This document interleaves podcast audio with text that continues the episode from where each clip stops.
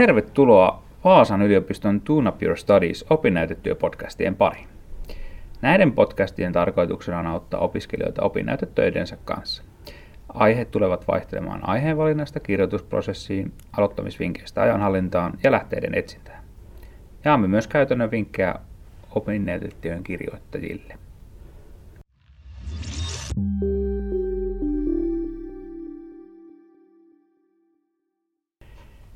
Tänään aiheena on, että mikä ihmeen opinnäytetyö? Mikä on kandidaatin tutkielma? Mikä on gradu? Mikä niiden kahden ero oikein on? Mikä opinnäytetyö oikeastaan on? Ja miten pääsen alkuun? Näihin kysymyksiin vastaamme tänään. Tervetuloa mukaan. Minun nimi on Rei Johtonen ja toimin opintopsykologina Vaasan yliopistossa. Tulen toimimaan useimmissa jaksoissa keskustelun vetäjänä. Tänään meillä on täällä mukana yksi opiskelija ja ohjaaja keskustelemassa kanssani. Ja haluaisiko opiskelija oikeastaan ensin esitellä, että kuka sä oot ja mistä aiheesta sä kirjoitit sun kandin?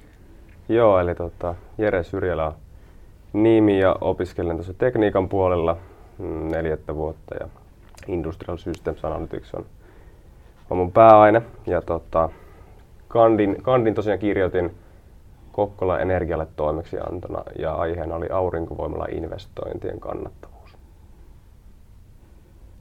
Hyvä, se kuulostaa oikein mielenkiintoiselta. Sitten mä ohjaajan vuoro. Joo, mun nimi on Hanna Leipämaleskinen ja mä toimin yliopistotutkijana täällä Vaasan yliopistossa markkinoinnin oppiaineessa. Loistavaa, tervetuloa mukaan. Voitaisiin sitten oikeastaan heti siirtyä meidän aiheen pariin, eli mikä ihmeen opinnäytetyö. Monelle se kandi ja dippatyö ja gradu voi kuulostaa tosi oudolta ja vähän etäisiltäkin asioilta. Ja tässä vaiheessa meille antaa virallisen määritelmän tästä tekniikan professori Timo Vekara. Kuunnellaan, että minkälaisen määritelmän hän antaa asialle. Mikä siis on opinnäytetyö? Luonnehdintoja ja näkökulmia on erilaisia. Tarkastellaan aluksi luonnehdintoja. Tarkastellaan yhdyssanaa opinnäyte. Sananmukaisesti opiskelija osoittaa osaamisensa, eli saavuttamansa opin, ja toisaalta opiskelija antaa näytteen osaamisestaan, eli osaa toimia annettujen ohjeiden mukaisesti ja tuottaa kirjallisen raportin ja esittää sen julkisesti.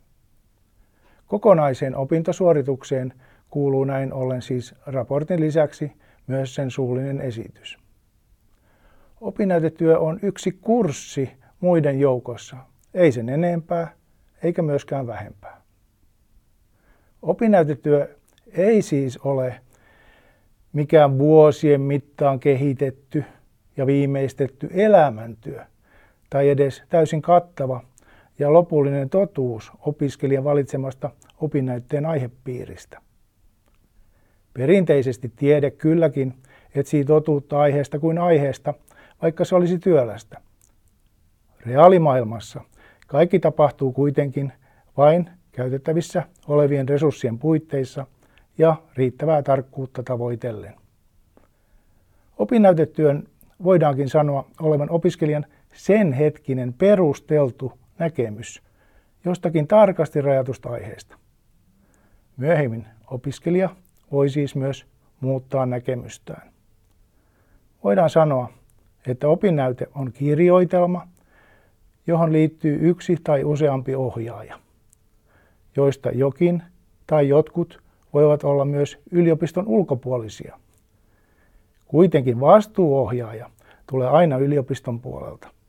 Samoin opinnäytteen arviointi tapahtuu yliopiston johdolla ja sen arviointikriteerien mukaisesti. No niin, nyt klippi on kuunneltu. Haluaisiko Hanna jotenkin täydentää tätä?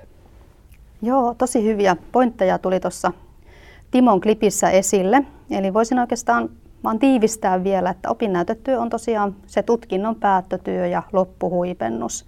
Ja näitähän on erilaisia, eli meillä on kanditutkielmia, gradu, eli se maisterivaiheen pro-gradu-tutkielma ja dippatyö, eli tekniikaopiskelijoiden gradua vastaava lopputyö.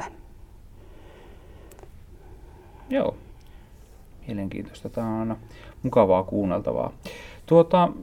Voitaisiin mennä takaisin vähän opiskelijaan ja vähän kuulla lisää, että sä oot tehnyt kandin ja olisi kiva kuullakin, että millaisena sulle se näyttäytyy, se kandin tekeminen ja mitä sä ajattelit siitä vähän etukäteenkin? Silloin kun mä aloitin kirjoittamaan kandia tai oikeastaan jo vuosia varmaan ennen sitä, niin paljon kuuli sitä, että se on niinku tavallaan harjoitustyö diplomityötä varten tai niinku meidän tekniikan puolella.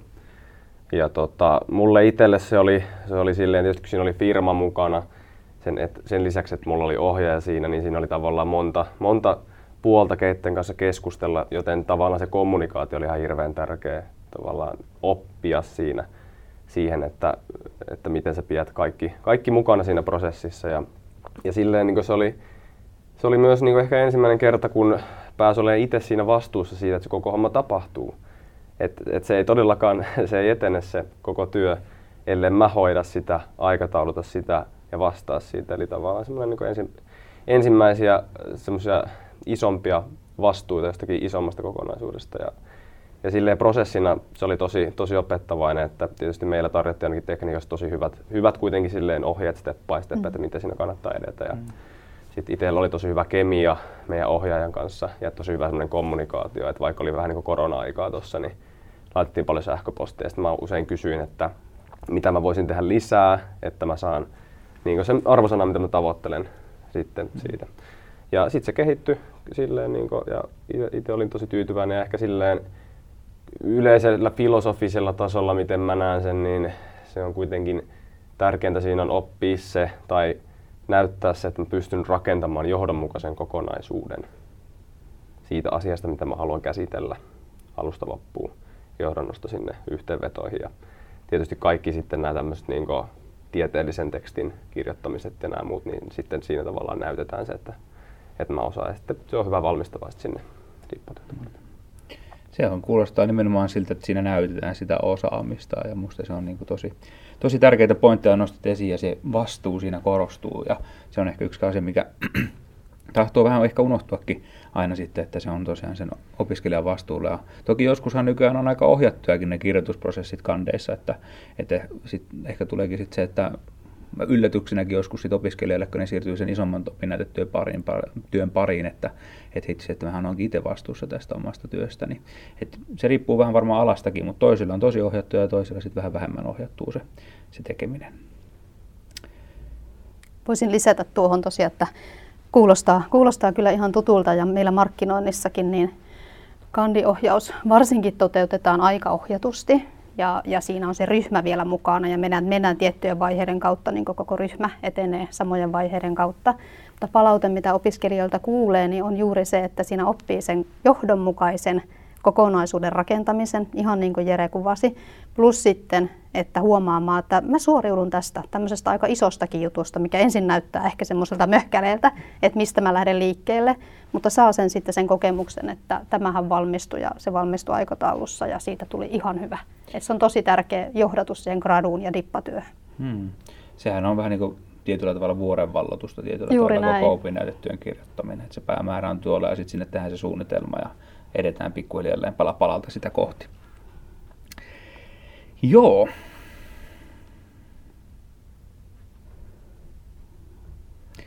Seuraavaksi voitaisiin vähän pohtia sitten lisää sitä, että miten se kandi ja gradu eroaa toisistaan, eli vähän tämmöinen alempi opinnäytetyö eroaa sitten siitä isommasta opinnäytetyöstä. Ja Hanna, haluaisitko sä kertoa tästä meille vähän lisää? Joo, mä näen oikeastaan, että käytännössä siinä ei hirveästi eroa ole, että okei, gradu on laajempi kokonaisuus ja siinä mielessä se yleensä kestää pidempään ja siinä mielessä näyttäytyy ehkä haastavammalta hallita, varsinkin siinä alkuvaiheessa, että nähdä se, että mihin tämä kaikki johtaa. Mutta lisäksi ainakin omalla alallani niin nimenomaan gradussa kerätään sitten tämä empiirinen aineisto, eli kerätään joku aineisto, jota sitten analysoidaan tiettyjen metodologisten valintojen kautta, jotka pitää totta kai pystyä sitten perustelemaan, että ne nimenomaan vastaa siihen sun tutkimuskysymykseen, että se on linjassa se kokonaisuus. Eli se on ehkä semmoinen suurin niin kuin käytännöllinen ero kandin ja gradun välissä tai välillä. Ja näkisin myös, että gradu opettaa tosi paljon erilaisia työelämävalmiuksia, eli joskus on ehkä se ajatus, että tämä on vähän tällainen tylsä akateeminen tutkimus, mutta siinähän opitaan kriittistä lähteiden käyttöä, sitä asiatekstin ja tieteellisen tekstin tuottamista, johtopäätösten kirjoittamista ja ajanhallinnan taitoja, palautteen antamista, palautteen vastaanottamista, tosi tärkeitä taitoja työelämää ajatellen.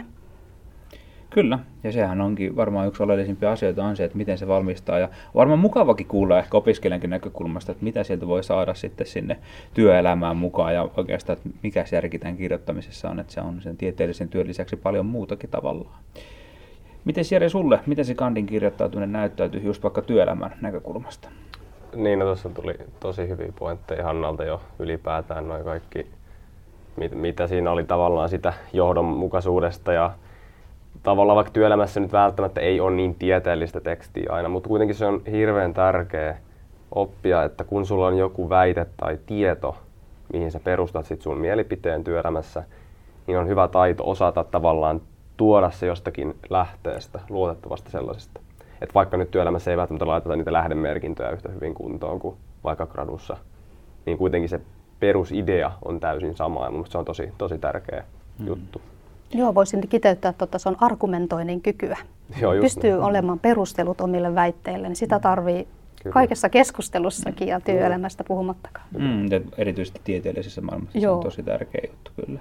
Ja musta jotenkin muutenkin, niin kuin, tosiaan niin kuin sanottiin, niin viittauksethan niitä ei ehkä työelämässä ehkä näykään sit ihan samalla tavalla, mutta jotenkin musta jotenkin semmoinen kiva ajatus on, että kunnia sille, kelle kunnia kuuluu tyyppisesti, että kuka ikinä sen onkaan sen työn tehnyt ja tutkinut sitä asiaa, niin se saa siitä sitten vähän merittiä sillä, että joku siihen viittaakin. Et musta se on se kiva ajatus siinä taustalla, että miksi se viittaaminen on sitten niin tärkeää. Ja ehkä työelämässä niin se ei ole niin tärkeää, mutta toisaalta just se on se pohja sille, että miksi mä oon jotakin mieltä sille jostakin asiasta.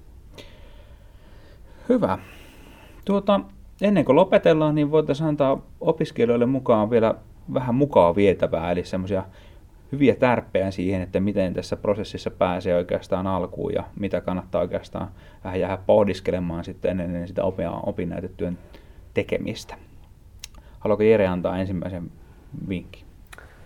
No ehkä silleen omasta näkökulmasta tosi tärkeä juttu, että luokaa tai opiskelijan kannattaa luoda yhteys siihen ohjaajaan ja keskustella sitä työstä tosi avoimesti ja tavoitteista kanssa. Niin ei sen tarvitse olla semmoinen niin piilotettu prosessi, että mä haluan vitosen tästä. Ja sä et edes kerro sitä opettajalle, sä voit sanoa sen ihan suoraan. Ja tavallaan kannattaa myös nauttia siitä, että se on oikeasti lopulta, kun se on tehnyt, vaikka siinä on paljon hankalia kohtia, niin se on kuitenkin kiva työ, missä saat itse ottaa vastuuta ja se ei ole kuitenkaan niin vakava juttu. Toi on ehkä tosi tärkeä muistaa, että se on vaan kuitenkin yksi työ muiden joukossa. Että vaikka se onkin isompi työ ja se on isompi prosessi kuin moni muu, niin se on silti vain yksi työ muiden joukossa. Että se ei ole koko elämä. Ei edes se gradu tai dippatyö, niin ne ei ole koko elämiä vaan. Että ne on yksi työ muiden joukossa, mutta hyvähän siihen on toki suhtautua sille, että sen saa sitten pakettiin ja kasaan asti. Joo, olen ihan samaa mieltä ja monesti omille ohjattaville sanonkin, että muistakaa, että se gradukin on vain opinnäyte, eli näyte siitä osaamisesta. Sen ei tarvitse olla täydellinen, eikä siinä tarvitse olla kaikkea mahdollista siitä aiheesta. Jos siinä olisi, niin se ei oikeastaan olisi kauhean hyvä, kun siitä tulee liian laaja väistämättä. Ja kannattaa laittaa pieniä etappeja sen prosessin aikana, joiden kautta se etenee. Ja aina sitten palkita itsensä jokaisen pienen etapin jälkeen. Se on kyllä hyvä. Itsensä kiittäminen ja palkitseminen on tosi tärkeitä asioita, mitä tuntuu, että me tehdään nykyään kyllä ihmiset muutenkin liian vähän näissä asioissa. Että ne tavoitteet on aina siellä niin kuin tekemisessä ja sitten unohdetaan, että itselle voi antaa sitä kiitostakin sitten siitä tekemisestä. Ja mun vihjeenä olisi sitten se, että muistakaa lukea paljon niitä opinnäytetöitä, varsinkin ennen sitä ensimmäisestä opinnäytetyötä, mitä te alatte tekemään kandia, niin muistakaa lukea tosi paljon niitä muiden tekemiä kandeja ja graduja.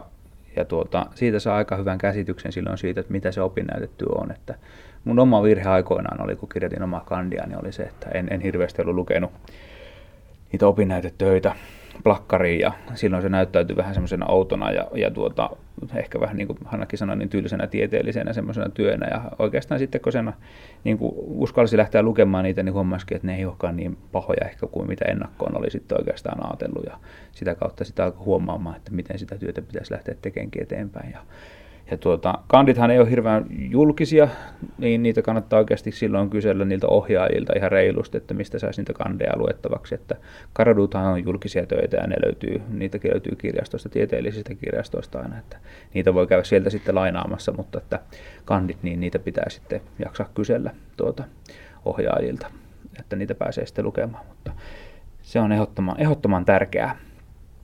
Mutta nyt voitaisiin päätellä tämä ensimmäinen jakso. Kiitoksia, että tulitte vieraaksi tälle kertaa ja oli mukava, että tulitte.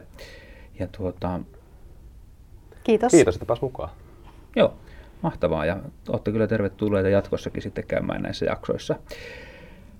Kiva, kiitos kuuntelijoille, että tulitte mukaan ja tulkaa kuuntelemaan seuraavaakin jaksoa, joka on sitten enemmän siitä aihepiirin valinnasta.